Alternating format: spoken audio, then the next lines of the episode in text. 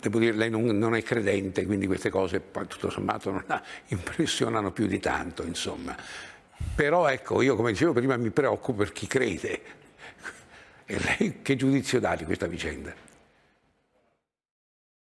Ma io onestamente non, non, trovo molta differenza con tanti altri casi che sono stati trattati e che eh, anche in trasmissioni come questa dove eh, abbiamo parlato di, eh, di, casi simili.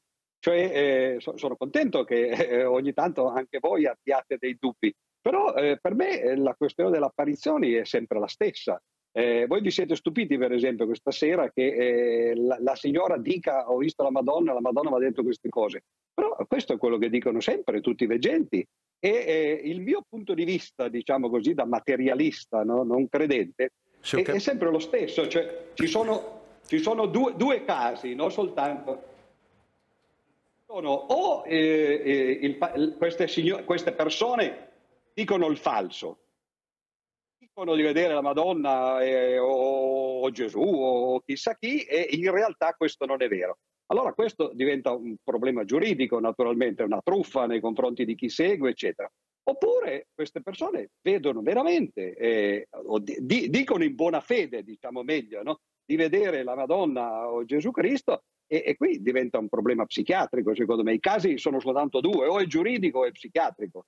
Professore, eh, però, in tutti i casi, mi però, capire, per lei, se, se, non ho capito male, per lei Lourdes e Trevignano sono la stessa cosa. Beh, sono diverse nel senso che dopo 150 anni o 200 anni le cose naturalmente cambiano, si, si acquista, diciamo così, no? eh, tutto un, un pedigree, diciamo, una storia alle spalle. Ma io credo che agli inizi eh, Bernadette Subiru oppure eh, le, Lucia, Fatima, eccetera, avessero de, delle esperienze analoghe a quelle della tra il laico, tra chi non crede e chi crede. No, non eh, è vero. prego? No, non è vero, perché io sono una credente ma non credo nei miracoli e ritengo che l'aspetto più volgare della fede sia il miracolo. Volgare nel senso anche di, di volgo. Eh, se mi dovesse capitare un miracolo ringrazio, ringrazierò il buon Dio e la Madonna e chi me lo manda. Io sono, mi ritengo veramente credente ce l'ho dentro Dio. Posso dirti che io per... credo nei miracoli? Eh, vabbè, no, no, ma se mi Sarà capita, un problema mio, se mi ci capita ci credo, ma non può essere un percorso di fede il miracolo. Però il miracolo posso... è volgare. No, scusate, adesso devo dare la pubblicità, poi riprendiamo il discorso.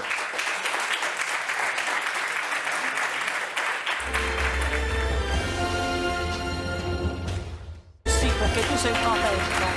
Tu sì. Allora riprendiamo porta a porta, stava replicando brevemente l'avvocato sì, Marsiglia. No, io ho ascoltato un'attenzione perché eh, credo che di fronte a questi fenomeni, come dire, non spiegabili per qualcuno o invece spiegabili e artificiosi per altri, eh, si debba avere un atteggiamento di rispetto nei confronti delle persone. Io ho ascoltato il professor Di Freddi, il quale equipara l'apparizione, la visione di qualunque Madonna e dire, dal suo punto di vista, che non è molto lontano dal mio, è anche comprensibile.